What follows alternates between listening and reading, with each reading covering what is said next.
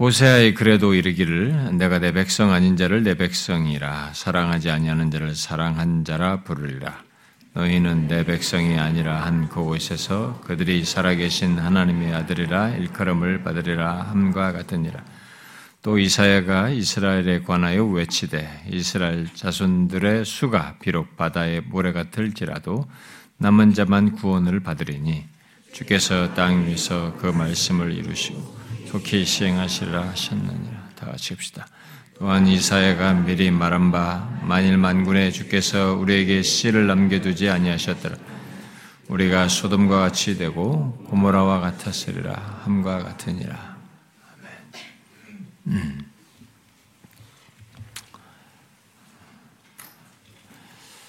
어, 우리 에, 뭐 나중에 얘기할 기회가 있겠습니다만은 우리 한번 전체적으로 어, 별도의 시간을 우리가 주일날 오후에 계속 뭐가 많아가지고 그 시간이 뭐 이월 첫째 주나 시간이 될 것 같아가지고 이월 첫째 주에 오후에 마치고 좀 같이 우리 교회 이제 뭐 직분자들 뭐 교사들 뭐 리더들 하여튼 모두가 뭐 성도들도 같이 참여할 수 있고 예배 마치고 좀 우리가 나누려고 하는 것인데요. 우리가 이번에 사역자 수련회 가지고 어, 굉장히 많이 어, 좀 고민한 그동안에 여러 차례 나왔지만 우리가 현실적으로 이렇게 공간적으로 여러 가지 화, 해결책이 없다는 판단 아래서 계속 유보해 왔었는데요.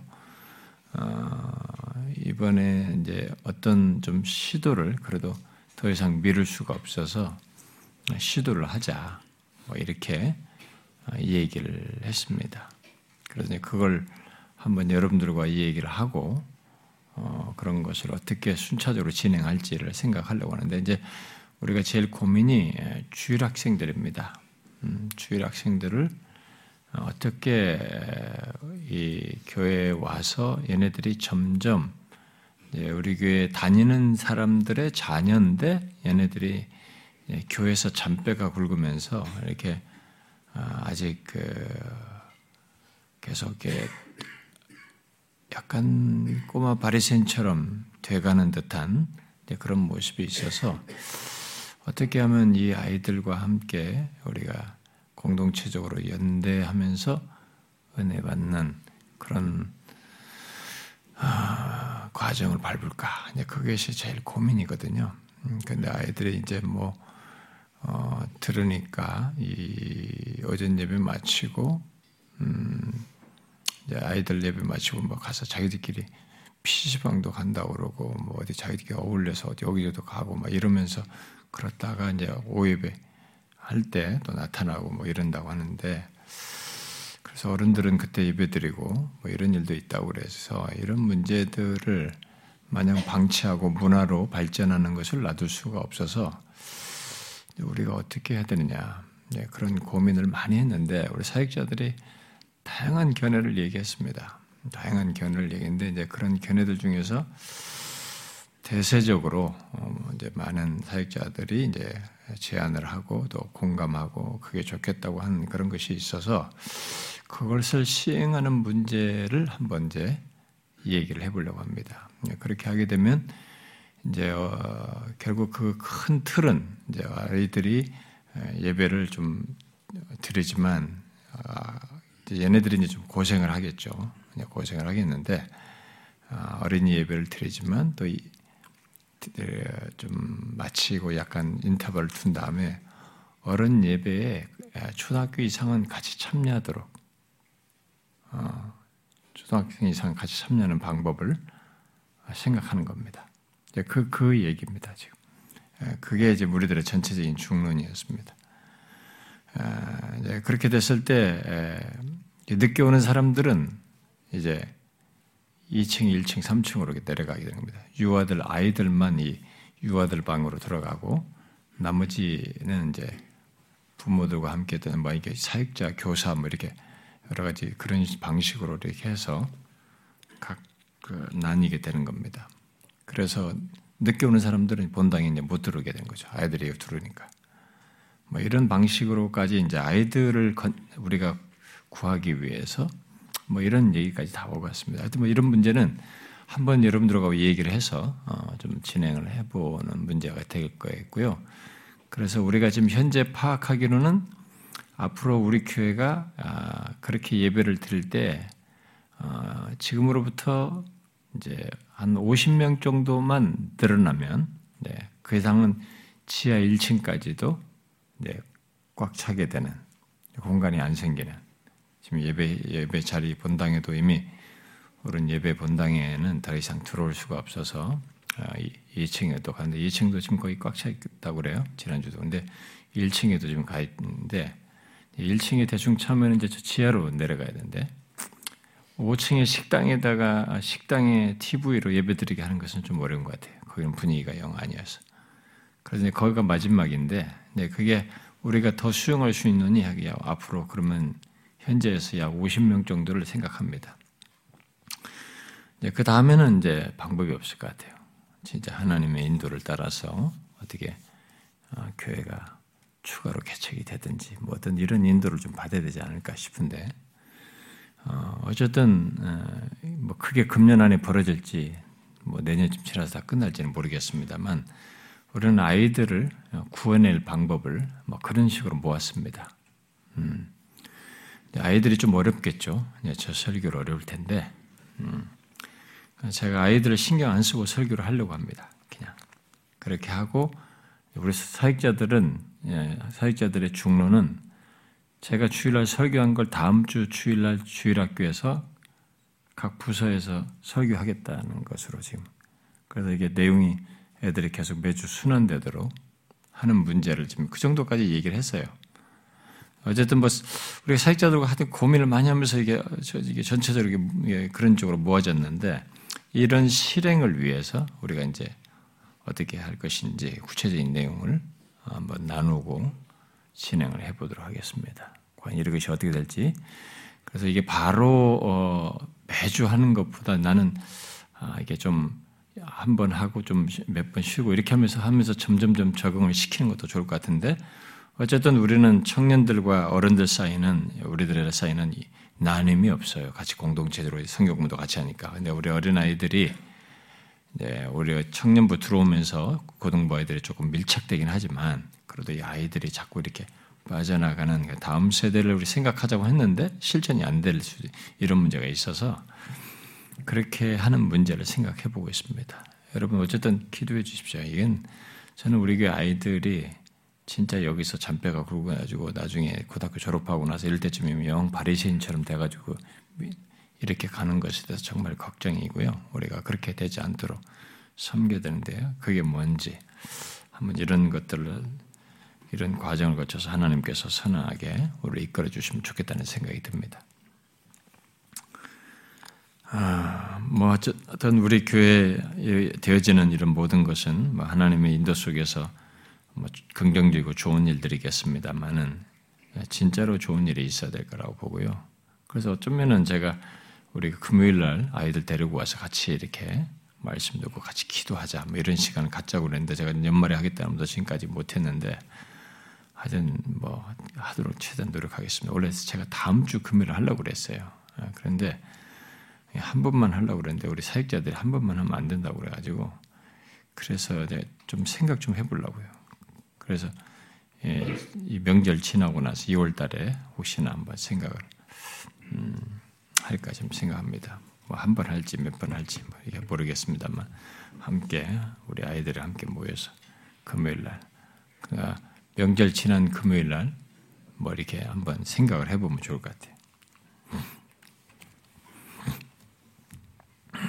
자, 어, 이 바울은 우리가 지금 앞에 앞부분 살핀 거였죠. 구장 육절부터 이십사절에서 유대인들이 지금 구원받지 못한 것에 대해 하나님께서 그의 언약적인 말씀을 폐하신 것이 아닌가 하는 이런 의문에 대해서 그렇지 않다는 것을 설명하는 가운데 구원에 대한 하나님의 주권적인 자유에 대해서 말을 했습니다. 그리고 긍휼을 베풀어 구원하시는 하나님의 주권적인 자유가 유대인 중에서뿐만 아니라 이방인 중에서도 부르심으로써 나타난다는 것을 앞에 우리가 봤던 이십사 절에서 말하고, 그것을 이미 성경이 앞서서 예언한 바였다. 그러면서 이미 앞서서 예언한 바를 이렇게 바울이 증거 구절로 덧붙여 얘기했습니다. 그게 이제 이십오 절부터 이십구 절까지의 내용입니다. 그런데 그 증거 구절로 앞서서 예언된 것으로 제시한 내용이 우리가 지난주에 살폈던 이십오 절부터 이십육 절의 내용, 호세아의 예언을 가지고 말한 것이었고, 그리고 이제 그 내용은 이방인 중에서 이렇게 불러 구원하신다는 것에 대한 예언을 호세아 선지자를 통해서 이미 했다라고 하는 것을 말을 한 것이고, 그 다음에 이제 우리가 오늘 살피려고 하는 이십칠 절부터 이십구 절에서는 이사야 선지자가 예언한 것이었죠. 이스라엘의 모든 사람을 구원하기로 한 것이 아니다라는 거예요. 음? 그들 가운데 남는 자만을 부르시겠다고 약속하신 것을 증거로 제시하고 있습니다. 이미 그렇게 말씀을 했다는 거예요. 예언을 했다는 거죠. 그래서 여기 이제 이십칠 절부터 이십구 절은 오늘 우리가 살피려고 하는 내용은 앞에 육 절 하반절에서 말한 것이죠. 곧 이스라엘에게서 난 그들이 다 이스라엘이 아니라는 것에 대한 구약의 증언을 이렇게 말하고 있는 것입니다. 자, 그리고 이십사 절에서 긍휼의 그릇은 유대인 중에서뿐만 아니라 하고 한 이 말이 통해서 말을 했죠. 유대인 중에서뿐만 아니라고 하면은 유대인들만 구원받는 건 아니라는 것을 먼저 이십사 절에서 말했죠. 이방인에게 중에서도 부르신다라는 것으로 덧붙여 얘기했습니다. 자, 어쨌든 바울은 유대인 전부가 구원 얻는 것이 아니라 일부를 그 중에서 부르시고 또 이방인 중에서도 불러 구원하신다는 앞선 예언을 호세아서 예언과 또 이렇게 음, 이사야의 예언을 증거 그절로 제시함으로써 앞에 이십사 절의 말을 이렇게, 음, 이렇게 증, 어, 입증하고 있습니다. 논증하는 쪽이 있죠. 자, 그러면 먼저 여기서 이제 바울이 인용한 이제 오늘 우리가 살피려고 하는 이사야의 예언이죠. 이십칠 절부터 이십팔 절을 살피면 좋겠는데 이 시간에요. 자, 이십칠 절과 이십팔 절은 이십칠 절부터 이십구 절인데 자, 먼저 이십칠 절과 이십팔 절은 이사야서 십 장에 예언된 내용이죠. 이사야 십 장 이십이 절과 이십삼 절에서 인용한 것입니다. 앞에서 근데 이 인용문은 앞에서 호세아에서 인용한 것과 마찬가지로 약간의 이 당시의 계시의 성령에 감동받아서 계시를 쓰고 있는 사도 바울에 의해서 약간의 수정과 축소 작업을 거쳐서 여기에 인용되어 있습니다. 근데 그 의미는 그대로 살려서 그대로 하고 있습니다. 자, 먼저 우리가 그 이것의 원문을 조금 읽어보면 좋겠네요. 인용한 원문을. 자, 이사야서 십 장 음.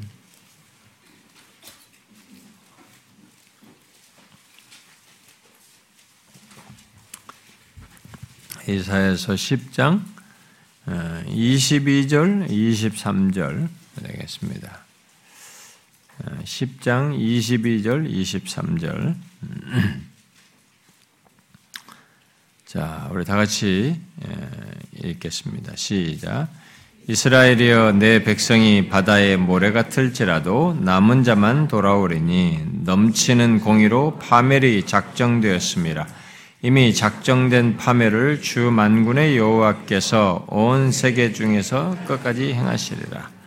자, 그 내용이 여기에 이십칠, 이십팔 절로 이렇게 언급됐어요. 이렇게 됐죠. 이사야가 이스라엘에 관하여 외치되 이스라엘 자손들의 수가 비록 바다에 모래가 들지라도 남은 자만 구원을 받으리니 주께서 땅 위에서 그 말씀을 이루고 속히 시행하시리라 하셨느니라. 수정되어 있죠. 조금 표현이요. 자, 음, 일단은 먼저 우리가 읽었던 이제 원문, 인용한 원문인 그 이사야서 십 장 이십이 절과 이십삼 절은 하나님께서 이사야 당시에, 네, 곧 뭐 주전 약 칠백여 년 전이죠. 예, 그때 하나님을 거스려 민족적인 배교 상태에 있는 유다를 어, 향해서 그 말씀을 하신 거죠. 음, 그때 어, 말씀하실 때 어, 그 십 장 우리가 읽지 않았습니다만 십 장 앞부분에 보면 그 내용이 이제 십 장 오 절을 보니까 뭐 아수르를 하나님의 진노의 막대기요 그 손의 몽둥이로 삼음으로써, 아수르를 하나님께서 그들을 치기 위한 몽둥이로 삼음으로써 하나님의 분노를 드러내시겠다고 말씀하시는 문맥에서 그 한 내용입니다. 십 장 이십이 절과 이십삼 절이. 그런데 바울은 이제 그그 그 내용을 이제 본문에서 이제 그런 이스라엘에 관하여 이사야가 외쳤다 이렇게 말을 하고 있습니다. 단순히 이사야가 말했다 또는 뭐 이사야가 예언했다 뭐 이런 식으로 말하지 않고 이사야가 외쳤다라고 말하고 있습니다. 그것은 이사야가 이런 이렇게 말을 한 것은 이사야가 선포할 내용이 그만큼 심각하고 중요하다는 것을 시사하는 것입니다. 로이 존스 목사는 여기 외치다라는 말, 외치다가 로마서 앞에 팔 장 십오 절에서 예수 믿는 우리들이 하나님을 아빠, 아버지라고 부르짖는다라고 할 때 그 부르짖는다와 같은 단어인 것을 들어서 여기 외치다는 깊은 감정을 표현하는 큰 소리의 외침을 말하는 것이다 라고 이렇게 설명을 했습니다. 그래서 여기서 이사야가 외쳤다는 것은 뒤에 말할 내용이 너무 충격적인 내용이어서 이 예언을 말할 때 충격에 빠진 모습으로 막 외친 그 예언을 말한 것이다 라고 그 그렇다고 하는 것을 이 외치다라는 말로 지금 설명하고 있다는 것입니다. 도대체 그러면 어떤 예언을 하기에 그 이 선지자가 그 충격에 빠져서 그렇게 그 깊은 감정을 표현하는 큰 소리로 이 뒤에 말을 했다는 것인가? 도대체 어떤 내용이었길래 그랬다는 것인가? 바로 여기 이십칠 절 하반절, 우리가 오늘 본문 이십칠 절 하반절과 이십팔 절의 내용이죠. 뭡니까? 음, 이스라엘 자손들의 수가 비록 바다의 모래 같을지라도 남은 자만 구원을 받으리니 주께서 땅 위에서 그 말씀을 이루고 속히 시행하시리라 하셨느니라. 뭐 우리한테는 뭐 별로 충격받을 것도 없을 것 같은 내용인데 이사야가 이 말을 할 때는 외치다라는 말로 해서 그렇게 뒤에가 너무 심각하고 중대한 문제다. 진짜 자기가 충격에 빠져서 말할 내용이었다는 거죠. 근데 여러분이 알다시피 여기에 이스라엘 자손의 수가 비록 바다의 모래 같을지라도 그러면은 이것은 이런 표현을 하나님께서 누구에게 약속한 거예요? 아브라함에게 약속한 거잖아요. 너를 통해서 난 자손들에게 바다의 모래 같을 것이라 이렇게 했단 말이에요. 어? 그렇게 아니 그 그렇게 됐는데 거기서 남은 자만 구원을 받는다. 그리고 그 아까 문맥이 그 이사야 문맥이 심판을 다 쓸어버려 다 심판하면서 그 남은 자 일부를 얘기하셨단 말이에요. 그러니까 이런 얘기를 하니까 이건 뭐. 당시로 보면은 굉장한 충격이죠. 자기들이 지금 하나님의 택한 백성이고 막 이렇게 쭉 언약에 따라서 주의 백성으로 왔는데 지금 그런 예언을 하니까 뭐 굉장한 충격을 받는 거죠. 음, 어, 그래서 이스라엘의 수가 아무리 많아도 그들 중 결국 소수만, 어? 남은 자만 구원을 얻을 것이다. 라고 지금 말을 하고 있는 것입니다. 어, 이사야서 배경에서 이 말은 어, 정말 충격적인 어, 내용인 것을 우리가 알 수 있어요. 실제로요. 그, 음, 이십이 절에서도 이스, 이스라엘의 내 백성이 바다의 모래 같을지라도 남은 자만 돌아오리니 라고 하면서 어, 넘치는 공의로 파멸이 작정되었다 이렇게 말하는 것이거든요. 어, 이것은 결국 이제 역사적으로 보면은 그 당시로 보면은 이제 아수르에 의해서 어, 이 아수르가 직접적으로 이제 아수르를 통해서 직접적으로 이들에게 이제 그런 심판이 가해져 가지고 어, 나타나게 될 어떤 것을 일단 시사하고 있는 거죠. 음, 근데 이스라엘 자손의 수가 아, 이 바다의 모래 같을지라도 아, 남은 자만 곧 일부만 구원을 얻는다는 것은 어,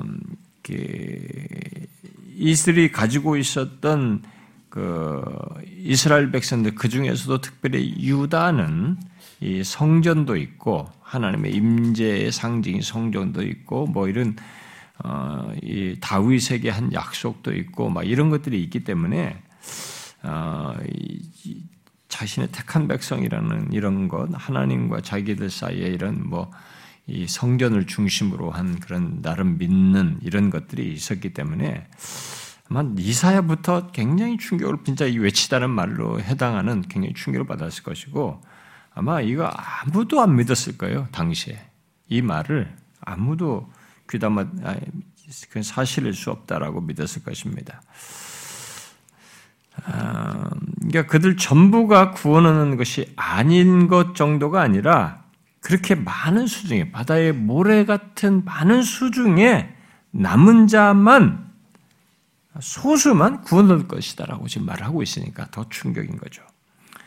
바울은 이사야를 통해서 하신 이 하나님의 약속이 이스라엘의 모든 백성이 아닌 그들 중에 남은 자에게 성취되는 것을 이제 지금 이 바울이 선 편지를 쓸 당시로 자기 상황에 연결시켜서 적용하고 있습니다. 이 말씀의 성취로. 그러니까 당시로 이사야 당시로 보면은 이제 아수르에 의해서 금방 이루어질 것이었. 것인데 바울은 지금 이것이 이것의 성취가 결국 어디까지 계속되어서 지금 나타나는 것으로 나오냐면 지금 자기 당시에까지 이 예언이 연결돼서 성취되는 것으로 말을 하고 있습니다.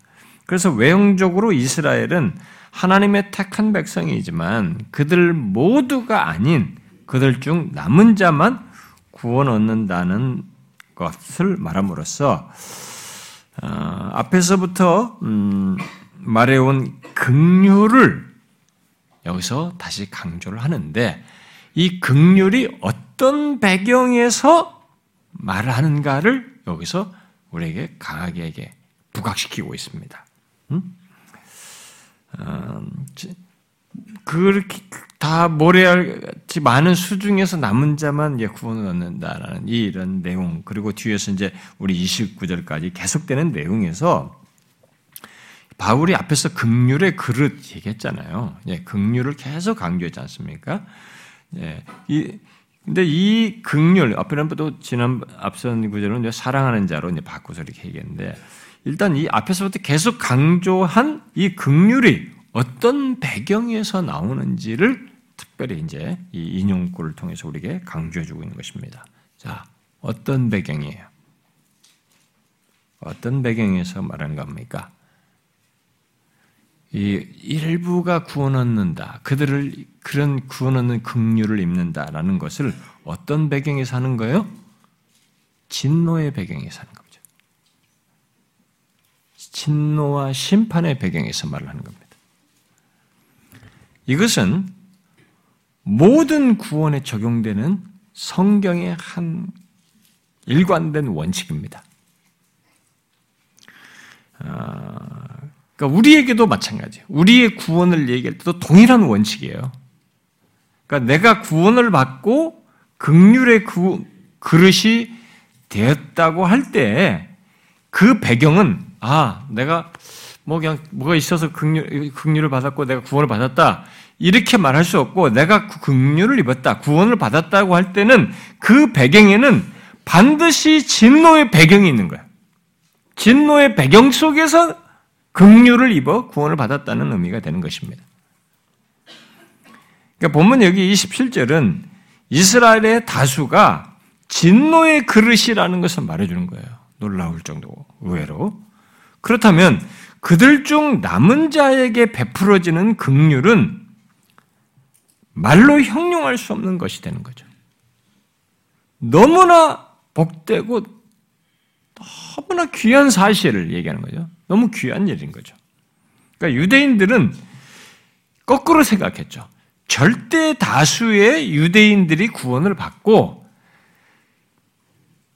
일부의 이방인들이 그 출애굽할 때도 이렇게 들어오는 것처럼 기생나합도 되고 이렇게 뭐 들어오는 것처럼 이스라엘의 이방인들이 일부가 들어와서 일부가 구원을 받는 일이 있을 것이다. 이렇게 생각을 했는데 지금 여기 보니까 이 앞서서 이런 예언을 한 걸 보니까 특별히 이것이 이제 예수 그리스도가 오시고 나서 복음이 전해지는 조건에서는 그 반대 효과가 나타나요. 반대가. 대다수가 지금 이 유대인들은 거의 다가 지금 구원을 안 받고 있고 이방인들이 구원을 받는 이런 일이 벌어지고 있는 거죠. 여기서 남은 자만 구원을 얻는 이런 일이 있게 된 거죠. 이들에게 소수만. 음?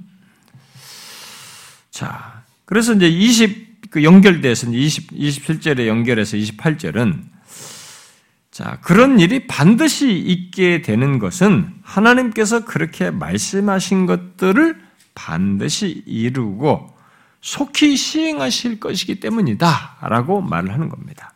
주께서 땅 위에서 그 말씀을 이루고 속히 시행하시리라 하셨느니라. 이 말씀은 앞에 요 이사야서 십 장 이십이 절 하반절과 이십삼 절의 내용의 의미를 바울의 말로 표현한 거예요. 축약한 거죠. 축약적으로 설명, 기술한 거죠. 그러니까 이렇게 말했죠. 이제 넘치는 공의로 파멸이 작정되었습니다. 이미 작정된 파멸을 주 만군의 여호와께서 온 세계 중에서 끝까지 행하시리라. 이 내용을 이렇게 축약한 것입니다. 음, 결국 여기 십 장 이십, 이사야서 십 장 이십이 절 하반절과 이십삼 절은 어, 이렇게 말한 그 남은 자와의 남은 자 외의 사람들이죠. 남은 자 외의 사람들에 대해서 넘치는 공의로 파멸이 작정되었다고. 그래서 이미 작정된 파멸을 주 만군의 여호와께서 온 세계 중에 끝까지 행하실 것이다 라고 이렇게 말을 한 것입니다. 그래서 이 말씀의 요점은 본문 이십팔 절이 말하는 대로 어, 이죠. 뭡니까? 주께서 땅 위에서 그의 말씀을 또는 그 말씀의 배후에 있는 작정을 이루고 속히 시행하겠다는 것입니다. 하나님은 이사야를 통해서 이 같은 내용의 말씀을 이제 그 여러분 이사야서 그 십이 장 말고요. 조금 한, 한두 장 뒤에 보세요. 십 장 말고 그 뒤에 이사야를 통해서 한 이 똑같 이 내용과 같은 말을 어, 뒤에 십사 장에서도 하는데요. 이 내용의 그 요약형입니다. 십사 장 어, 이십사 절 한번 보세요. 이십사 절 읽어봐요. 시작. 만군의 여호와께서 맹세하여 이르시되 내가 생각한 것이 반드시 되며 내가 경영한 것을 반드시 이루라. 내가 작정한 것을 반드시 실행한다고 그랬죠. 내가 생각한 것이라고 여기서 이렇게 표현을 했습니다. 아, 여기서 중요한 것은 하나님께서 그 말씀을 반드시 이룬다.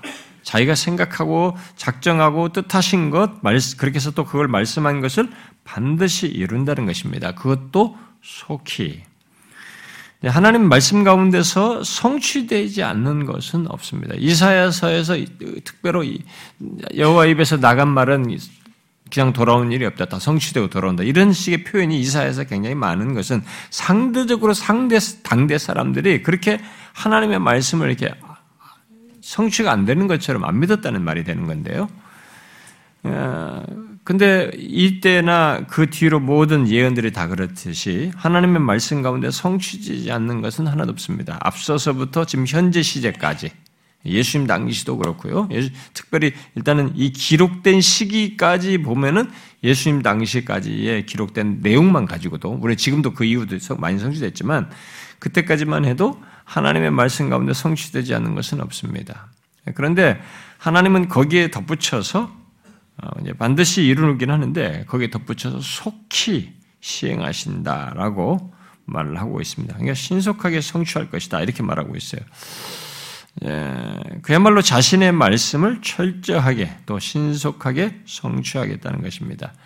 그런데 이 말씀을 하신 그 당시에 이사야 시대, 이사야서의 문맥에서 우리가 시, 시사하듯이 하나님께서 모래와 같이 많은 이스라엘 자손을 넘치는 공의로 어, 파멸하시겠다고 하는 그 심판의 말씀을 남은 자만 구원하심으로써 하는 거죠.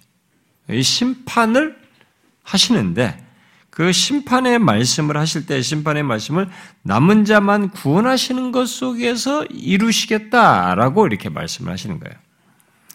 그래서 바울은 이사야서의 이사야가 외친 그런 내용, 곧 이스라엘 자손의 수가 비록 바다의 모래가 될지라도 남은 자만 구원 얻는 일을 바로 그 말씀, 공의로 심판하시겠다고 한 그 말씀을 이루고 속히 시행하시는 가운데서 하신다는 것을 강조하고 있습니다. 그런데 이 남은 자의 구원이 심판의 배경 속에서임을 말함으로써 바울은 구원받은 남은 자라는 것이, 구원받게 되는 그 남은 자라는 것이 모두가 멸망받아야 하는 조건에서라는 면에서 하나님의 주권적인 은혜와 긍휼을 여기서 이런 내용 속에서 계속 강조하고 있는, 앞에서부터 강조한 그것을 계속 강조하고 있는 것입니다. 자, 여러분 이 계속되는 내용에 이 지금 성경의 참고 구절을 말하면서 계속되는 내용으로 바울이 강조하는 그 내용을 뭐 똑같은 얘기 하나 이러지 말고요. 어, 그만큼 역사적 성취를 하면서 있었던 것을 다시 말하면서 우리에게 이 시대까지, 바울이 쓸 당시까지 성취되는 걸 말하고 있기 때문에 그러면서 강조하는 이 포인트를 우리가 놓치지 말아야 됩니다. 그러니까 구원받은, 이 구원받는 남은 자라는 것은 지금 얘기할 때 모두가 다수가 다수가 멸망받을 조건이에요. 그러니까 사실 모두가 멸망받는 조건에서 남은 자를 구원하시는 것을 얘기하는 거예요, 지금. 그러면서 하나님의 주권적인 은혜와 긍휼을 계속 강조를 하고 있다는 것입니다. 자, 우리가 성경에서 구원에 대한 내용을 말할 때마다 하나님의 말씀의 두 측면이 이렇게 맞물려 있어요. 여러분들이 그걸 항상 보셔야 됩니다. 그러니까 구약 성경을 볼 때든 뭐 신약 성경을 보든 신약의 예언, 미래에 대한 심판, 우리들의 장래, 최후 심판, 이런 모든 구원에 대한 내용을 말할 때마다 하나님의 말씀에는 구원이라는 하나만을 얘기하지 않습니다. 이 구원과 맞물려서 이면을 함께 묶어서 얘기해요. 그래서 하나님의 말씀에는 이 구원과 맞물려서 두 국면이 있는, 함께 어우러져 있는 것이죠. 그게 뭡니까? 진노와 심판의 말씀과 함께 그 가운데서 어떤 사람을 구원하시는 구원의 말씀을 하는 것이죠. 그래서 구원의 말씀은 이거 하나만 하나만 있지는 않아요. 구원의 말씀은 반드시 여기 진노와 심판의 말씀이 함께 어우러져 있어요. 그 배경 속에서 나오는 얘기입니다. 여러분 성경을 어디든 다 뒤져보세요. 그리고 특별히 구약에서 구약에서 보면 막 앞에서 막 심판 얘기를 하는데 뒤에 가서 회복 얘기를 하지 않습니까? 그런 얘기일 때 우리가 좀 이해가 안 된다 이럴 수도 있어요. 어떤 사람들은요. 근데 성경에서 그렇게 구약에서 심판에 대해서 말을 하고 함께 회복에 대해 말하는 것도 같은 맥락이에요. 이, 이 두 측면이 같이 맞물려 있다는 것을 말해주는 것입니다. 심판 속에서 구원이에요. 응? 그래서 구원을 얘기할 때는 그 이면에 항상 심판과 진노라는 배경이 맞물려 있다는 거죠. 아, 그럼 오늘 본문에서도 지금 바로 그것을 연결해서 얘기합니다. 그런데 그, 그런 일을, 그렇게 하시는 일을 하나님께서 조금도 빈틈없이 철저하게 하신다는 것입니다. 그런데 바울은 이런 말씀이 당시 유대인들에게 적용되어 어, 어, 적용되고 또 먼 미래에 적용될 내용으로 결국 어, 지금 바울 당시 사람에게 사람들에게 성취되는 것으로 말을 하고 있습니다. 그러면 이 말씀의 성취와 관련해서 뭐 이런 질문을 할 수 있겠죠. 이사야의 예언을 인용하여 성취된 것으로 말한 어, 여기 이십칠 절과 이십팔 절을 고려하면 어, 모래와 같이 많은 이스라엘 백성들 가운데서 구원받는 수가 소수이고 대부분이 하나님의 진노에서 심판받는다는 거 아니냐. 다수가 많은 다수가 심판받는다는 것이 아니냐. 아주 일부만 구원받는. 과연 그게 진짜 역사 속에서 이루어졌느냐. 이스라엘 역사 속에서. 그게 진짜 사실이냐. 어, 일단 이사야 당시 이스라엘로 보면 이미 이스라엘은 열두 지파 중에 열 지파가 이미 멸망했어요. 아시리아에게, 아수르에 다 멸망해가지고 어, 이방인에 의해서 심판을 받아서 그들 가운데 섞이고 흩어졌습니다. 그런데 남아있는 게 이제 두 지파인데, 유다라고 해서 두 지파인데, 그러니까 이제 유대, 남유다가 이제 두 지파로 구성된 남유다가 남아있는데, 이 남유다도 바벨론의 공격에 의해서 수많은 사람들이 죽습니다. 그리고 막 진짜 처참하게 그러니까 계속 예루살렘 성 하나 끼고 나머지는 다 유다 지역에 옆에 있는 성 밖에 있는 데는 다 치고 다 들어왔어요. 다 정복했어요. 막 계속. 근데 이 성만 이게 이게 좀 어렵단 말이에요. 근데 토성을 쌓고 막 하여튼 해가지고 완전히 또 부셔버렸습니다.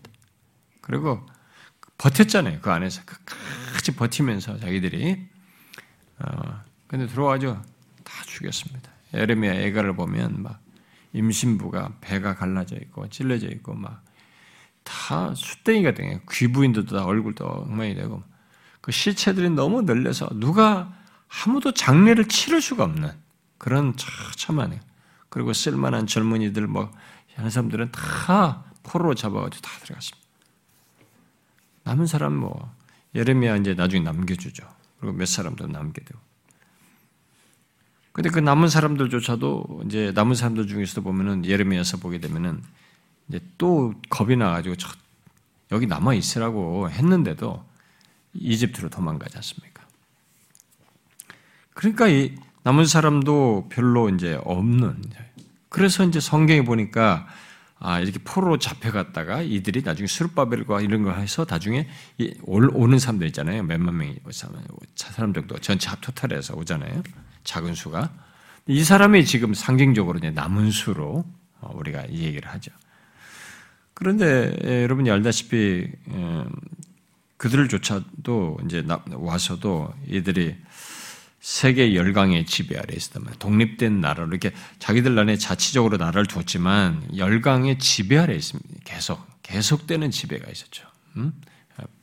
바벨론, 페르시아, 그다음에 헬라, 그다음에 이제 로마로 넘어갔단 말이에요. 그러니까 끝없이 잠깐 이 중간에 중간기로 말하는 그때 잠깐 자기들이 독립해가지고 뭐 한 적이 있었지만 그건 잠깐이고 어, 약간 공백이 있을 때 된 것이고요.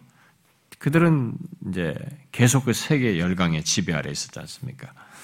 근데 지배 아래에서 이스라엘 백성들이 이제 그, 어, 그들이 자기들의 일종의 한 백성 공동체로 이렇게 있으면서 마치 남은 자가 계속 있는 듯 했어요. 그들이 돌아와서 시작했으니까. 그렇지만 그들은 메시아가 올 때에 그들이 남은 자가 아닌 것을 드러냈어요. 메시아가 이 땅에 오셨을 때 그들이 보인 반응은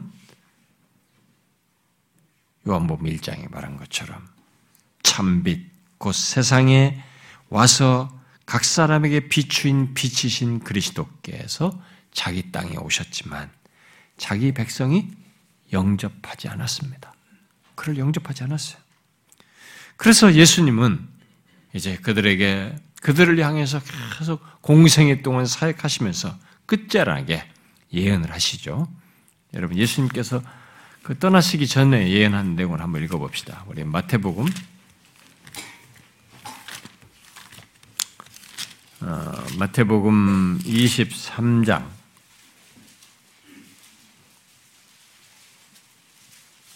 마태복음 이십삼 장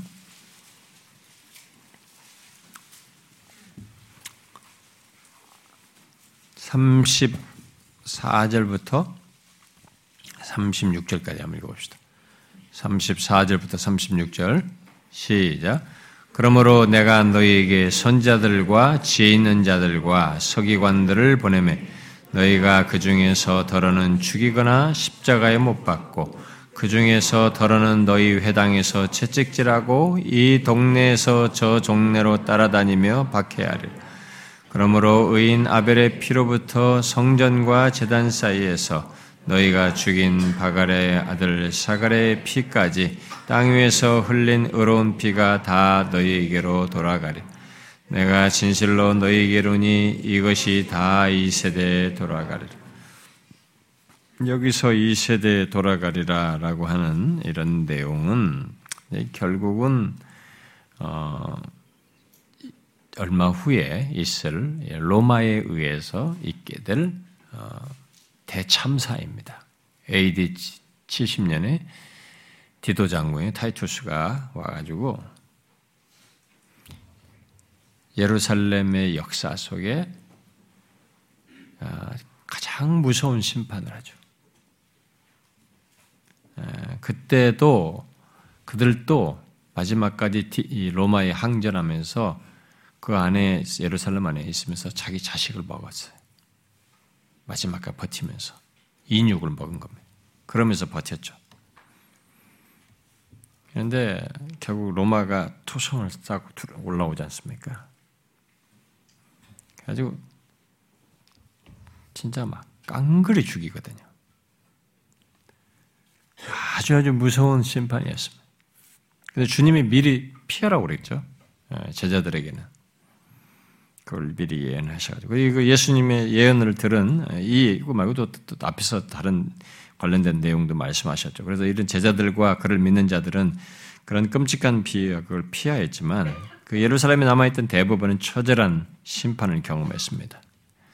그리고 유대인들은 남아있는 유대인들은 많이 흩어졌죠. 이제 로마의 그 폭정 아래서 많이 흩어졌죠. 다 흩어졌습니다. 그래서 사실 여러분 세계 역사 속에 유대인만큼 이렇게 세계를 흩어진 나라가 별로 없어요. 우리는 일찍부터 뭐 우리나라가 흩어진 것은 뭐 얼마 없었죠. 이 이렇게 흩어진 나라가 아니었죠. 이 중국이나 조금 이게 옛날부터 역사 속에 저기 거란 쪽으로 해가지고 이쪽 만주 쪽으로 이게 좀 흩어지고 이렇게 했지. 우리나라는 아니잖아요. 근대 사회 속에서 뭐 하와이로 좀 가고 일본에 가고 뭐 이렇게 좀 그렇고 최근 이제 몇십 년에 자유화 되면서 이렇게 흩어졌지. 우리는 이렇게 부정적으로 이렇게 흩어진 것은 이, 이 옆에서 있습니다. 근데 이 유대인들은 진짜 많이 흩어졌어요. 역사를 거쳐서. 아, 근데 이게 이때부터 그 뭐 이미 포로로 잡혀가는 그때부터 시작이 됐습니다만 이 로마에 의해서 정복 이후에 그렇게 막 터졌습니다. 그러니까 이제 그들 중에서 진짜 남은 자라고 하면은 예수를 믿어서 구원 얻는 자라고 하면은 정말 소수인 거죠. 정말 그들 중에서 남은 자, 정말 남은 자 아주 소수인 거죠. 자, 그러했던 역사를 되돌아보면 사람들은 이사야가 아수르의 심판을 예언하고 또 예레미야가 바벨론에 의한 그 심판을 예언하고 또 뭐 예수님께서 뭐 이렇게 이십삼 장 같은 데서 말한 이런 예언을 했을 때 그런 말씀이 과연 언제 이루어지겠느냐라는 반응을 공통적으로 가졌어요. 그 시대마다. 아, 그럼 그런 말씀이 이런 얘기가 언제 이루어지냐? 자기들은 믿질 않았습니다. 근데 본문의 인용을 통해서 이제 결국 강조하는 것은요, 이 본문의 인용구가 말하는 바는 이제 그 강조하는 바를 이제 바울이 그대로 인용하여서 지금 강조하는 것은 하나님의 말씀은 반드시 성취된다는 거예요. 진실로 속히 시행된다는 것입니다. 그 성취가 이제 우리들의 생각에 이렇게 무슨 하나님께서 이렇게 이렇게 하시겠다라고 할 때 이제 듣는 나의 기준, 내 생각, 내 생각, 내 판단과 다를 뿐이지 하나님은 자기가 말씀하신 대로 반드시 그 말한 바를 이루신다는 거죠. 그렇게 심판하겠다고 하는 것을 심판하신다는 것입니다. 바울은 그런 하나님의 말씀이 성취된 현재를 지금 살고 있는 거예요. 더 지금 이 편지를 쓸 때, 로마에게 편지를 쓸 때는 그런 하나님의 말씀이 성취된 현재를 보면서 로마의 교회 성도들에게 말을 하고 있는 것이죠. 근데 오늘날도 우리가 지난번에 읽었던 베드로 후서에서도 어, 언제 주님이 다시 오시느냐 뭐 그런 얘기를 하면서 빈정대는 일 세기 사람들이 있었다는 걸 말했는데 오늘날도 사람들은 똑같이 합니다. 이 베드로 후서 삼 장에서 말하는 바대로 그가 오신다는 약속이 어디 있느냐라고 말하면서 그리스도께서 다시 오심으로 있게 될 심판과 구원을 무시합니다. 지금도. 뭐 여러분들이 아 그렇죠. 교회당 안 다니는 사람들은 다 무시합니다. 이렇게 말하는데 여러분 교회당 안에 있는 사람들도 무시해요. 원래 하나님을 안다고 하는 사람들이 그걸 무시하는 거거든요. 예수를 안 믿는 사람들은 당연히 무시하죠. 당연히. 뭐 그들의 무시는 거의 뭐 절대적인 수준이에요. 근데 이렇게 하나님에 대한 말씀과 지식을 알고 있는 사람들이 자기 거기에 대해서 이런 남은 자를 구원하는 가운데 그러니까 전체가 그 죄에 대해 심판하는 것 속에서 남은 자를 구원한다는 이런 심판 속에서의 구원이라는 이 내용을 하나님을 믿는다고 하는 사람들은 들을 때 이 심판을 딱 빼고 들어요. 이 구원을 듣는 거예요. 그러니까 이 양면이 항상 붙어 있다는 생각을 안 하는 거예요. 이, 이 양면이 붙어서 현실적으로 성취된다고 하는 것, 이 두 가지가 함께 성취된다는 사실을 생각을 안 하는 거예요. 이 구원만 자꾸 생각하는 거예요. 자기가 거기에 또 해당된다고 생각하는 거죠. 그래서 오늘날에도 마찬가지예요. 오늘날도 교회당 안에 사람들이 문제, 교회 밖에 있는 사람 우리가 문제도 할 게 없습니다. 어차피 그 사람들이 이런 거 알지도 못하고 믿지도 않아요. 말해봐요. 교회당 안에 있는 사람들도 이렇게 하나님이 말씀하시는 경고적인 내용. 여러분 시작 성경에도 그리스도인들을 향해서 주신 경고가 얼마나 많습니까? 그런데 이 경고가 안 먹혀요. 교회당 안에 사람들에게. 그러니까 이 이러신 하나님의 말씀 반드시 이루어진다는 이 경고를 하시되 하나님은 이 경고를 해서 보존하겠다는 의도로 말을 한 것인데 이것조차도 거기에 반응을 적절하게 하지 않고 그 말씀에 진실하게 반응하지 않음으로써 진짜 경고에 해당하는 것을 경험해야만 하는 그런 사람들이 교회당 안에도 있는 거죠. 그래서 우리도 교회당 안에도 이들이 다 구원받는 수는 아니라고 하는 것을 알 수가 있어요. 이런 걸 통해서. 안 먹힙니다. 안 믿어요. 그것은 제가 우리가 신앙생활을 해보면서 알지만 오늘을 실패하는 것에서 그리고 일주일의 신앙생활의 그 모습에서 그대로 노출됩니다. 이 사람이 이런 하나님의 말씀을 믿느냐 안 믿느냐는 것은 일주일의 삶에서 노출되는 거예요. 하루의 삶에서 노출되는 겁니다. 하루가 어떤지를 보면 되는 겁니다. 하루가 하나님과 관계 속에서 어떠한지 이걸 보면 되는 거거든요. 거기서 이런 사실 하나님 이러하신 하나님 말씀대로 하시는 것을 얼마나 믿느냐 안 믿느냐가 이제 드러나는 거죠. 아, 로준수 목사의 설교 중에 음, 이런 예화가 있더라고요. 음, 어, 그 예화를 좀 제가 인용해 드릴게요. 수년 동안 농촌 지역에서 설교해 왔던 캐나다의 한 노 설교자가 설교자 이야기입니다. 그 사람은 사람들에게 주일에는 일하지 말라고 가르쳤습니다. 하나님의 복을 받고 싶으면 일해서는 안 된다고 말했습니다. 어떤 손실을 본다 할지라도 하나님의 율법을 어겨서는 안 된다고 일러주었습니다. 수년 동안 노 설교자는 그들에게 그런 사, 그건 내용을 계속 설교했습니다. 날씨가 지극히 나빴던 어느 여름날 갑자기 날씨가 청명한 주위를 맞게 되었습니다. 그 지역에 있던 한 대농이 자기 사람들을 데리고 일을 나가서 곡식을 날라야겠다고 결심했습니다. 어느 날 그 밭으로 나가는 길에 갑자기 그 노 목사를 만나게 되었습니다. 그 노 목사를 본 그 사람은 목사님, 지난 주일에 제가 한 일을 아시죠? 라고 말했습니다. 노 설교자는 그렇다네 라고 말했습니다. 그랬더니 그 농부는 또 말했습니다. 그런데 나한테는 아무 일도 일어나지 않았어요. 집이 불타지도 않았고요. 내 가족 중 한 사람도 잃어버리지 않았어요. 하나님께서 내게 아무 일도 하지 않으셨어요. 모든 것이 그전과 다름이 없었어요. 없어요. 라고 말했습니다. 그 노목사는 말했습니다. 여보게, 하나님께서는 그치지 않고 계속 계산을 하고 계신다네. 하나님께서는 가을이 되기까지는 자신의 계산을 언제나 다 끝내지 아니하시지. 그랬어요. 그 노 설교자가 의미한 것은 이것입니다. 하나님께서는 언제나 즉각적으로 때리지는 않으시지만 반드시 때리신다는 것입니다. 잘못한 것에서 그랬습니다. 경고한 것에서 그랬습니다. 하나님은 그렇게 하시죠. 자기가 말했던 것에 대해서 지킨단 말이죠. 이사야가 당시 사람들에게 예언한 것은 하나님이 작정하신 파멸을 반드시 행하신다는 것이었습니다. 그리고 그것이 이미 성취된 것을 보고 수세기가 지난 이제 바울 당시에 유대인들에게 성취된 것을 이제 본 바울은 본문에서 그 이사야 말씀을 인용하여서 강조한 것입니다. 주께서 땅에서 그 말씀을 이루고 속히 시행하시리라고. 이때 하나님께서 그의 말씀에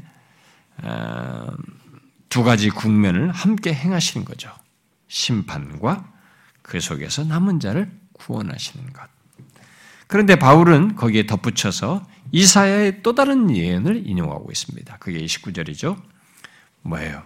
이 이십구 절의 내용은 또 또한 이사야가 미리 말한 바 만일 만군의 주께서 우리에게 씨를 남겨두지 아니하셨다면 우리가 소돔과 같이 되고 고모라와 같았으리라 함과 같으니라 그랬어요. 이 이십구 절은 이사야서 일 장 구 절을 인용한 것입니다. 그런데 그대로 인용했어요. 뭐가 차이가 하나 있습니다. 한번 뭐가 차이인지 한번 찾아보세요. 이사야서 일 장 구 절에 보면 뭐가 뭐가 달라졌어요? 응? 응? 예? 아니, 단어를 좀 얘기해봐요. 생존자. 이게 생존자가 이게 남은 자예요. 우리가 앞에 쓰는 단어와 남은 자와 같은 거예요. 여기는 근데 C로 했어요. 그건 이유가 있는 겁니다. 아, 일단 C로 번역한 것이 이 생존자로 구약 성경의 히브리어는 생존자, 남은 자로 해당하는 말로 썼는데 이것을 히브리 말을 모르는 사람들, 포로에서 귀환한 사람들을 위해서 히브리 말을 신약성경으로 바꿨단 말이에요. 그게 구약성경을 신약성경의 언어인 헬라로 바꾼 것을 우리가 칠십인역이라고 하는데 칠십인역에 C로 해놓은 거예요. 근데 바울은 그 칠십인역을 그대로 인용한 겁니다. 그래서 거기에 여기서 똑같이 C, 이제 C로 이렇게 어, 말을 하고 있는데요. 어, 이미 앞에서 보았듯이 아마 앞에 우리가 구 장 팔 절에서도 보았다시피 바울에게 있어서 C는 남은 자와 동일한 뜻입니다. 예? 동일한 뜻이에요. 그러나 여기 이십칠 절과 이십구 절에서 바울이 예, 앞에서 남은 자로 말한 것은 예, 뒤에도 사실상 남은 자인데 여기 생존자로 말한 이것이 사실 남은 자인데 이십칠 절에서 남은 자로 말한 것, 뒤에 이십구 절에서 C로 말한 것, 이 헬라 성경을 따라서 말한 것에는 내용 속에서 강조하는 것에서는 차이가 있어요. 여러분 보면은 이 문맥을 보면 그 단어를 가지고 같이 사실 의미상 같은 것을 얘기한 단어인데 이 각 구절의 문맥 속에서 보면 강조의 차이가 있어요. 바울이 그 인용구를 인용해가지고 각 인용구 안에서 담겨져 있는 어떤 강조점의 차이가 있어요. 뭡니까 여러분? 이십칠 절에는 오직 남은 자만 구원을 얻는다라고 말했어요. 그런데 결국 그 같은 말에 해당하는 것을 여기 이십구 절에 썼는데 그 남는 자가 민족이 완전한 멸망에 처하지 않도록 그들을 보존해 준 씨가 되었다고 말해요. 앞에는 남은 자만 구원을 받았다고 얻는다고 말했는데 여기서는 씨로 말을 하면서 다 멸망하지 않도록 보존해 준 씨라는 거예요. 마치 다음 농사를 짓기 위해서 다 먹고 씨 감자 남기듯이 어? 마치 보존해 준 씨가 되었다고 지금 말을 하고 있는 것입니다. 강조점의 차이가 있죠. 같은 단어를 쓰지만. 근데 이 똑같은 것은 일단은 이십칠 절과 이십구 절은 모두 이십팔 절에서 말하는 내용, 바로 심판의 그 가, 어, 가혹함과 땅 위에서 행하신 심판, 곧 그 심판의 범위 속에서 오직 남은 자만 구원을 얻고 씨로 남겨진다는 것을 강조하는 거예요. 배경은 다 똑같아요. 다 심판의 그런 무서움 속에서 남은 자만 구원을 얻고 또 씨로 남겨지게 되었다. 이렇게 말을 하고 있는 것입니다. 그런데 여기 특히 이십구 절에서 이사야 일 장 구 절을 인용하여서 앞에 이십칠 절과 이십팔 절에서 오직 남은 자만 구원을 얻으리라고 한 것이 얼마나 크고 놀라운 은혜이고 긍휼인지를 더 피부적으로 느끼게 말하고 있어요. 이 인용한 이십구 절은. 그냥 남은 자만 구원 얻는다 이 말보다 여기 이십구 절에서 말한 표현으로 읽으면 야 남은 자가 구원을 얻는 것이 얼마나 엄청난 은혜인지를 더 크게 느끼게 하는 거죠. 왜요? 잘 읽어보면 만일 하나님께서 씨를 남겨주지 아니하셨다면 소돔과 고모라와 같은 것이고 같았을 것이고 그들과 똑같은 운명을 이 땅에서 다 멸절돼 버리는 그런 운명에 처해 마땅하다고 말하고 있기 때문입니다. 그래서 여기 이십구 절에서 강조되는 것은 이 남은 자조차도 하나님의 주권적인 은혜와 긍휼이 아니었다면 남을 수 없었다는 거예요. 응? 그걸 강조하는 거죠. 이 남은 자조차도 하나님이 만일 남겨주시지 않으셨다면 주권적인 은혜와 긍휼을 베풀어 주시지 않으셨다면 남을 수 없었다는 것입니다. 그런데 하나님께서 긍휼을 베푸셔서 이스라엘 가운데 씨를 남겨두신 거예요. 마치 앞에 우리가 구 장 육 절부터 구 절에서 말한 것처럼 자식을 가질 수 없는 조건에서 아브라함의 씨를 주어서 갖게 하셨듯이 하나님께서 이스라엘에서 참된 자녀를 남겨두셨다는 것입니다. 자비와 긍휼로. 여기 이십구 절 내용에서 우리가 주목할 내용은 만군의 주께서 남겨두셨다라는 것입니다. 하나님께서 주어죠. 하나님께서 남겨주셨다는 것입니다. 그가 남겨주시지 않으셨다면 그것으로 끝이었다라는 것입니다. 하나님의 주권적인 은혜, 주권적인 행위, 주권적인 자유를 강조하고 있는 것이죠. 우리는 하나님께서 그렇게 하시지 않으셨다면 아무리 택한 백성이라 할지라도 뭐 택한 백성 이스라엘 아브라함에서 나는 어쩌고저쩌고 모래같이 많은 후손을 주었다 그 후손이라 할지라도 소돔과 고모라처럼 타락의 길을 가다가 그냥 다른 사람들과 똑같이 그렇게 가다가 끝나버릴 사람들 그런 운명이다. 이것은 우리들에 대해서도 똑같습니다. 하나님께서 우리들에게 긍휼을 베푸시지 않으셨다면 우리는 그냥 다른 사람과 똑같습니다. 옆에 주변에 있는 사람 다른 사람 똑같아요. 무슨 뭐 저놈은 더 악한 놈이네 어쩌네 저쩌네 똑같아요. 그냥 겉모양만 좀 관리할 뿐이지 하나님 볼 때는 똑같아요. 그냥 우리 운명도 그들과 똑같이 그러다가 끝나는 운명인 것이죠. 소돔과 고모라와 사람들과 다를 바가 없는 것이죠. 같은 거죠. 여러분 그렇지 않습니까? 진실로 그렇습니다. 바울은 하나님께서 남겨두시는 주권적인 행위를 뒤에 십일 장에서도 이 단어를 쓰죠. 십일 장 사 절에서도 언급합니다. 읽어봐요. 십일 장 사 절 시작. 그에게 하신 대답이 무엇이냐? 내가 나를 위하여 바알에게 무릎을 꿇지 아니한 사람 칠천 명을 남겨두었다 하셨으니, 하나님께서 남겨두셨다는 거예요. 칠천 명을 그 아합 당시에 바알에게 무릎 꿇지 않는 사람들을. 그럼 뭡니까 이건? 하나님께서 그렇게 남겨두시지 않으셨으면 이 칠천 명도 어떻게 됐다는 거예요? 아합 당시에 다른 사람, 바알에게 무릎 꿇는 사람은 똑같아질 거라는 거죠. 놀라운 얘기입니다, 여러분. 우린, 우린 자꾸 이렇게 생각해요. 아, 칠천 명이 뭔가 좀 나았을 것이다. 이 사람들은 다른 사람과 달랐을 것이다는 결과로 드러난 것 가지고 자꾸 얘기하는데, 알고 보니까 하나님이 그들을 안 남겨뒀으면 그게 똑같은 것이었어요. 그들과. 이런 놀라운 얘기.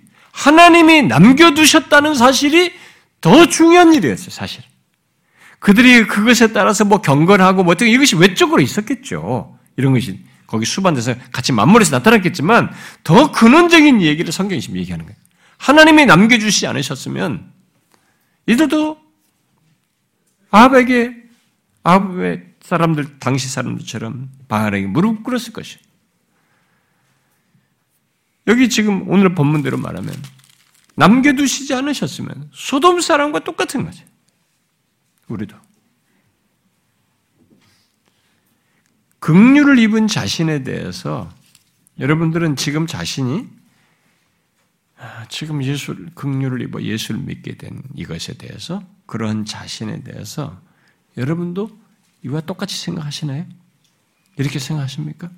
하나님께서 남겨주시지 않으셨으면, 긍휼을 베풀어서 나를 남겨주시지 않으셨으면 나는 똑같아요. 제가 어떤 사람이 됐을지 똑같죠.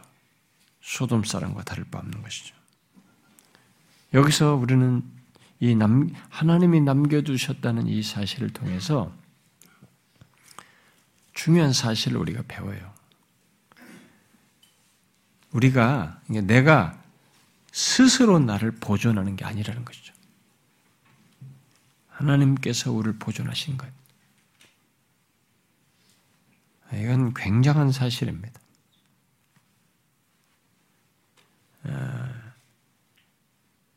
이것은 한없는 긍휼을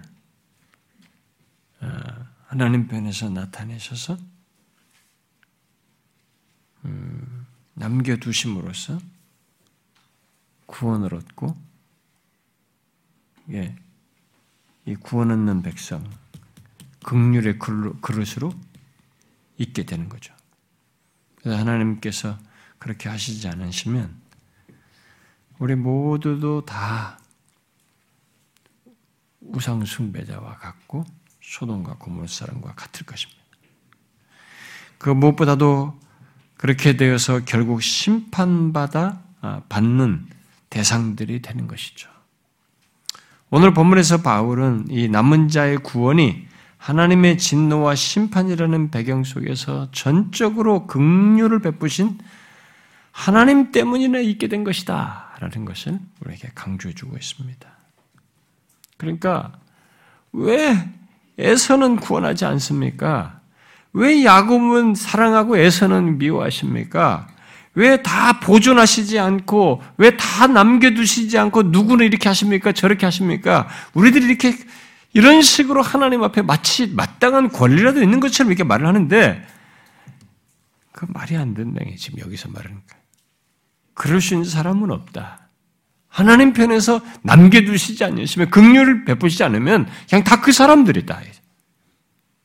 다 소돔과 고모라, 한꺼번에 불을 내려서 다 멸해야 할 그런 사람들이다. 그, 그, 그 부류와 똑같다 이거죠. 이 하나님의 절대적인 구원 행위, 한없는 긍휼을 베푸셔서 그렇게 하신 것이다 라는 거죠. 여러분과 저는, 아니 우리 중에 그 누구도 하나님께 구원을 요구할 수 없습니다. 그럴 자격도 가지고 있지 않습니다. 그저 우리는 모두 소돔과 고모라 백성처럼 될 사람들인 것 같은 거죠. 그런 조건에서 구원을 받았다는 것은 오직 한 가지 이유 때문입니다. 이 문맥에서 강조하는 바대로 하나님의 주권적인 긍휼과 은혜입니다. 우리를 구원하시는 하나님의 크신 능력 때문인 거죠. 그것이 우리의 구원에 대한 유일한 설명입니다. 예수 그리스도의 대속 안에서 우리를 긍휼히 여기시고 은혜를 베푸셔서 주권적으로 부르신 것, 그것이 그의 크신 능력으로 우리를 보존하시는 것, 바로 그것이 유일한 설명입니다. 하나님께서 그렇게 하시지 않으셨으면 우리는 양멸망할 사람입니다. 이 놀라운 은혜, 한없는 긍휼로 우리를 보존하시는 그 하나님의 크신 능력, 우리는 이러한 사실을 익숙하게 생각하면 안 됩니다. 계속 새로운 사실에 나라는 존재가 현재 시제로 그리스도인으로 있다는 것을 갈 때, 아직도 구원받은 자로 이 땅을 살고 그런 사람으로 존재한다는 것을 생각할 때마다 나를 설명할 수 있는 유일한 이유예요. 그냥 주께서 긍휼을 베푸시지 않으셨으면 소돔 백성과 같은 같아야 할 나인데 하나님께서 나를 긍휼을 베푸시고 나를 보존하신, 남겨주시고 하나님께서 보존하셔서 그렇게 능력을 베푸시고 이끄셔서 있게 된 줄을 알고, 그래서 자신의 신자로서의 존재, 그런 삶의 여정이 현재로 진행되고 있을 때에는 내게 큰 사건이 나를 위해서 하나님이 무슨 뭐 기적을 행하고 하는 일마다 잘 되고 무엇이 현실 속에서 뭔 일이 막 벌어지는 것이 문제가 아니라 그런 것이 있고 없고와 상관없이, 그런 것이 설사 없더라도 내가 예수를 믿는 이런 긍휼을 입은 자로서 지금 구원의 여정을 가고 이 땅을 살고 있다면 이 사실만으로도 우리에게는 소돔 같은 백성이어야 할 나를 거기서 남겨두셔서 보존하셔서 긍휼을 베푸셔서 긍휼의 그릇이 되게 하셔서 살게 하신 줄을 알고, 이 자체가 값어치가 있는 거예요. 이 자체가 영원한 의미를 갖는 것입니다. 무엇으로도 비교할 수 없는 영원한 가치를 가진 것이죠. 이 사실을 우리는 항상 인식해야 됩니다. 가끔 우리는 예수 믿는 사람들이 어, 이렇게 자기의 이 감정적인 어떤 타치라든가 감정적인 충족 안에서 자꾸 이렇게 만족을 하려고 하는 경향이 많습니다. 그게 예수 믿는 것을 이렇게 잘못 배웠거나 잘못된 풍토 속에서 신앙생활을 하기 때문에 이제 거의 신앙을 그런 식으로 인식해서 생겨나는 것인데, 의외로 그런 사람들이 다수입니다. 자꾸 자기의 뭐가 지금 감정적으로 조금 뭐가 위로가 됐다든가 어떤 상황이 됐다, 이것에 의해서 자꾸 자신의 모든 것을 평가를 하고 거기에 따라서 반응을 하고 이러려고 합니다. 그런데 여러분, 내가 감정적으로 어떤 것을 경험하고 어떤 것을 만족하는 이런 것에 의해서 자꾸 나를 규정할 수 있는 게 아닙니다. 제일 강력한 것은 여기 지금 로마서 구 장에 말하는 것처럼 그냥 나라는 존재는 그냥 놔두면 소돔과 고모라 백성이에요. 그렇게 멸망해야 할 사람입니다. 근데 거기서 남은 자를 다 모두가 멸망하는 가운데서 이 남은 자를 긍휼로 이렇게 남겨두셨듯이 하나님께서 긍휼로 우리를 부르신 것입니다. 이 사실이 가장 놀라운 사실입니다. 그러니까 구원을 자꾸 이렇게 큰 사건과 큰 경험과 무엇으로 자꾸 생각하려고 경향이 있는데, 그러니까 내가 뭘 느끼고 뭘 어떤 것을 하는 걸 가지고 자꾸 생각하려고 하는데, 그것은 부가적인 것입니다. 부차적으로 뒤따르는 것이에요. 있을 수도 있고 또 없을 수도 있어요, 사실 어떤 면에서요.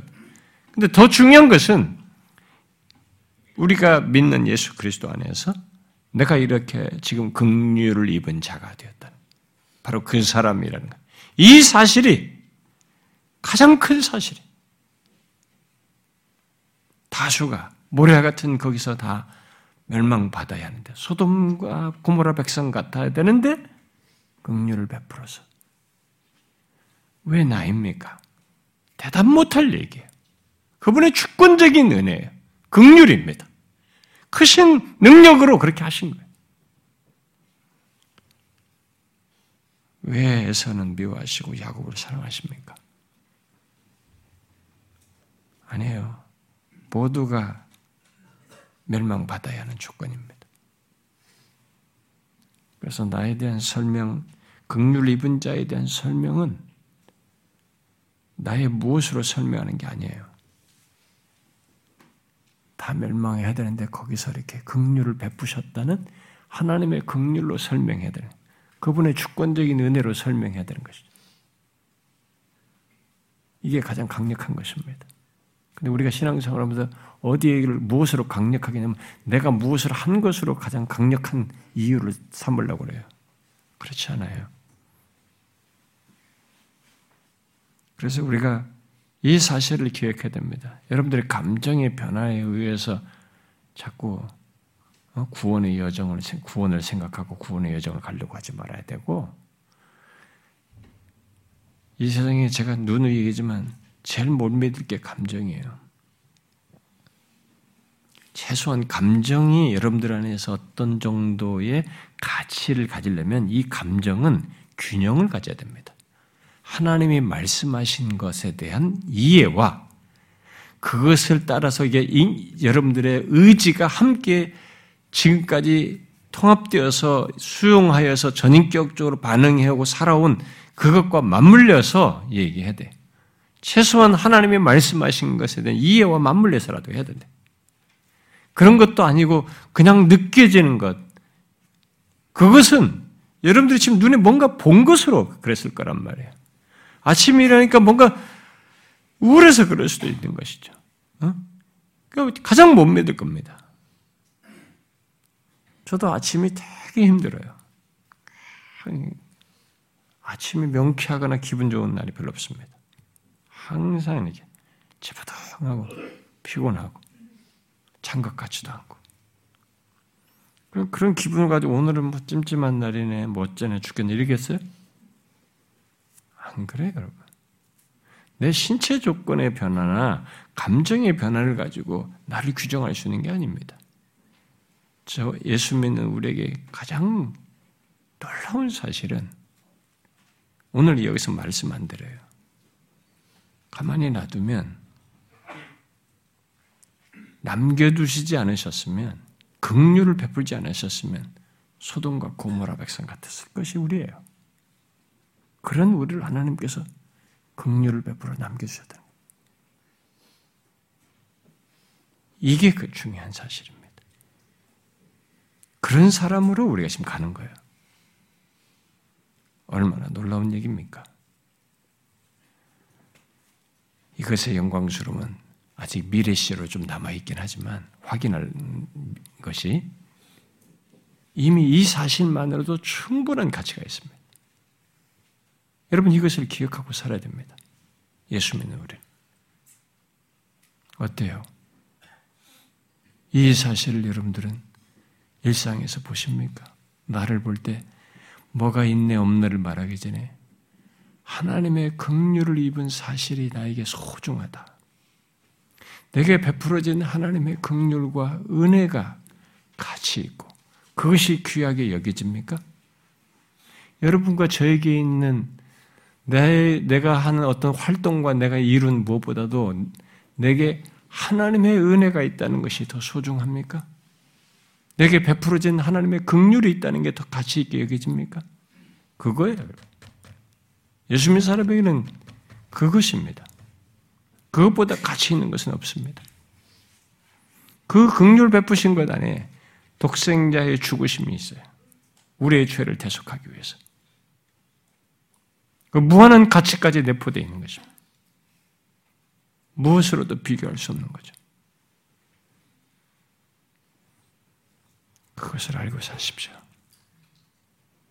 기도합시다.